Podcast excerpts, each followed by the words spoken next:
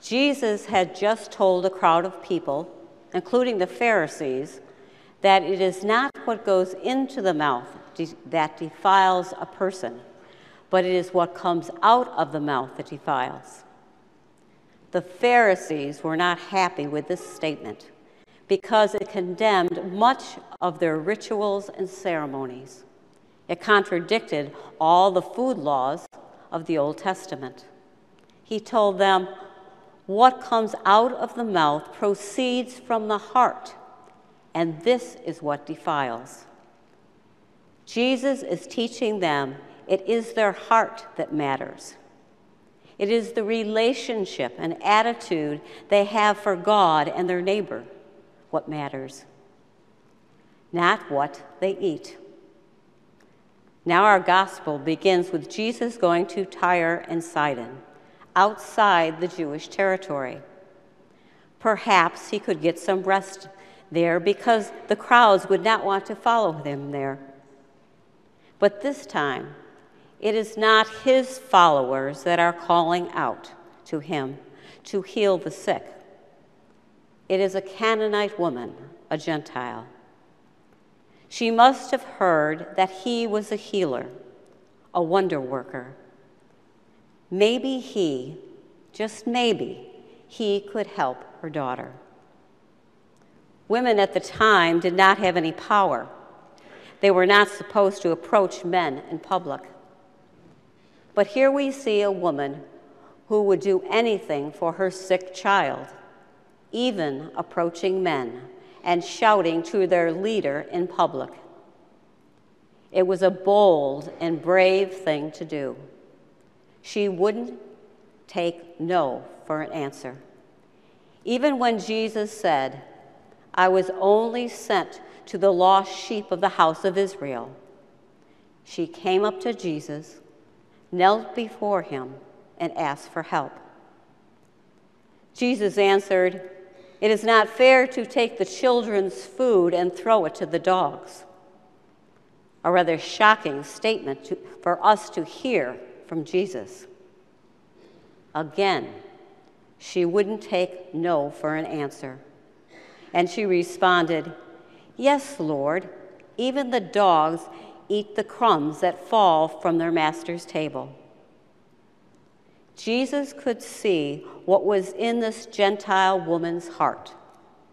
He saw her love for her child, her wit and her remark, her bravery, her persistence, and her faith in him. And he healed her daughter. Jesus was showing his disciples that even a Gentile, a non Jew, deserves love and God's blessing. Jesus makes this very clear when he tells his disciples at the end of Matthew, saying, Go therefore and make disciples of all nations.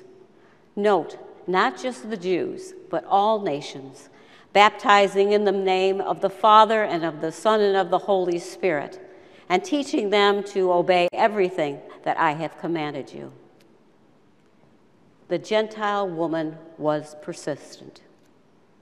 Women can be persistent. And I'm sure there are men here today who can testify to that.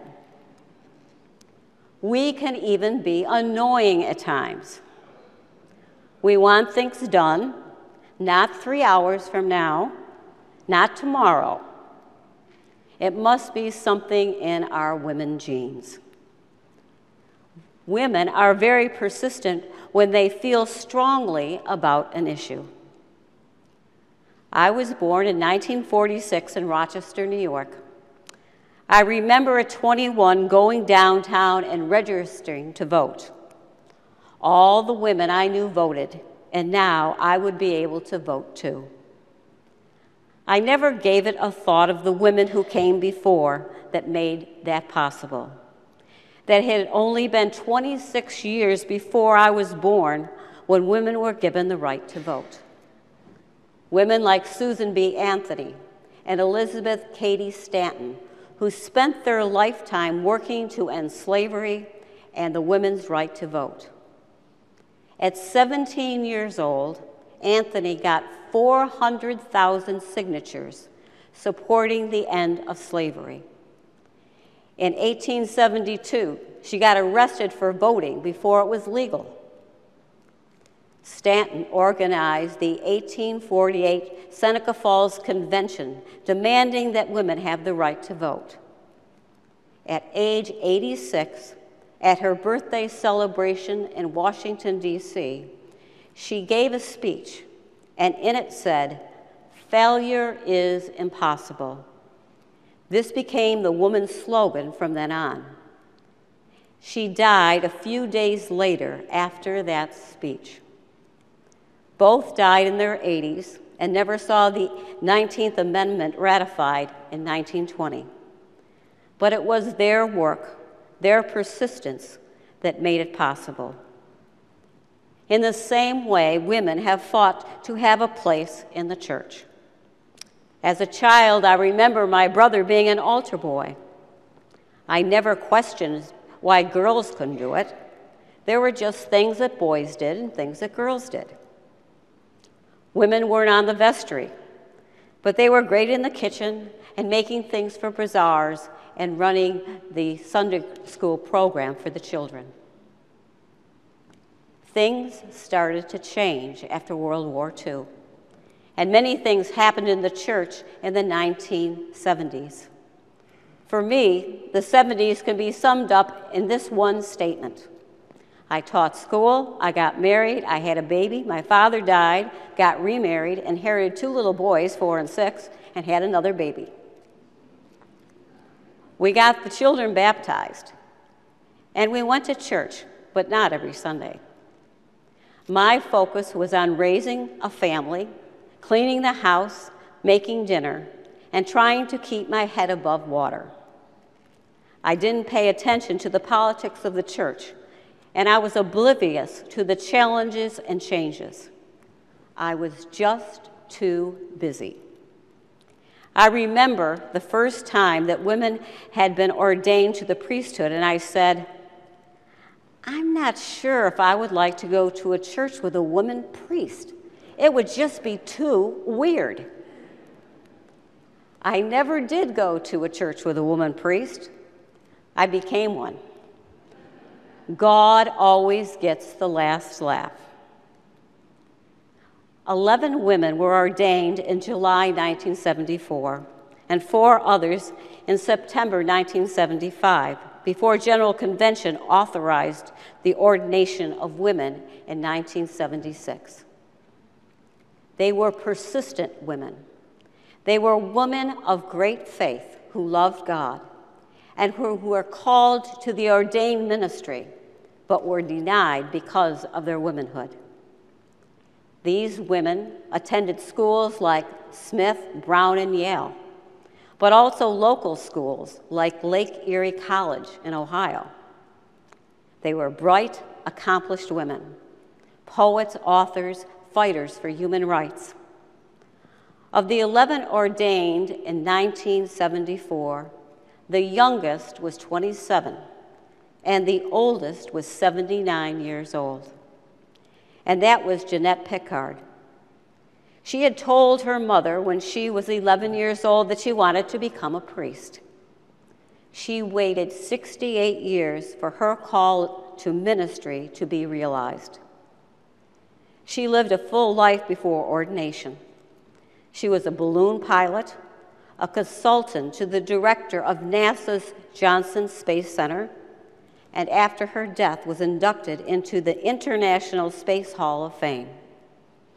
Piccard died when she was 86 years old. All of these women had a call to ministry, a call to serve Christ and to make him known. They were persistent, wouldn't take no for an answer, just as the Gentile woman who approached Jesus asking him to heal her daughter. She heard he was a healer. She came hoping that it was true. She got on her knees, called him Lord, and asked for help. Jesus recognized her faith, and her daughter was healed. She surely went out and told all the women she knew, and perhaps the men, that Jesus was indeed a holy man of God. We are all called to the priesthood of all believers. Our roles may be different, but none is more important than the other. We are all to proclaim that Jesus is the Son of God, that Jesus died on the cross for our sins, and that Jesus will come again in glory to receive us into God's kingdom. We are all to work to make Jesus known to all people so they too can share in his glory. Today we celebrate the new ministry of Colleen, who has been called by God to serve God as a deacon in this church. She too has benefited from the brave, persistent women who made the way for women into ordained ministry. She too is accomplished. As Father Jim told us, she was called to become a nurse and did that for over 40 years. It takes a special person to care for others in that way. She is an author and has written books about surgical instrument and procedures. Now, as a deacon, she is called to represent Christ, the church, and to help those in need. We are very pleased that she will be serving us here at St. George. We know that her ministry will be filled with God's grace and love. Colleen, we bless you. We support your ministry. We look forward to see where Christ leads you. And we pray that each day brings you joy, peace, and closer to Christ as you serve him in God's church. Amen.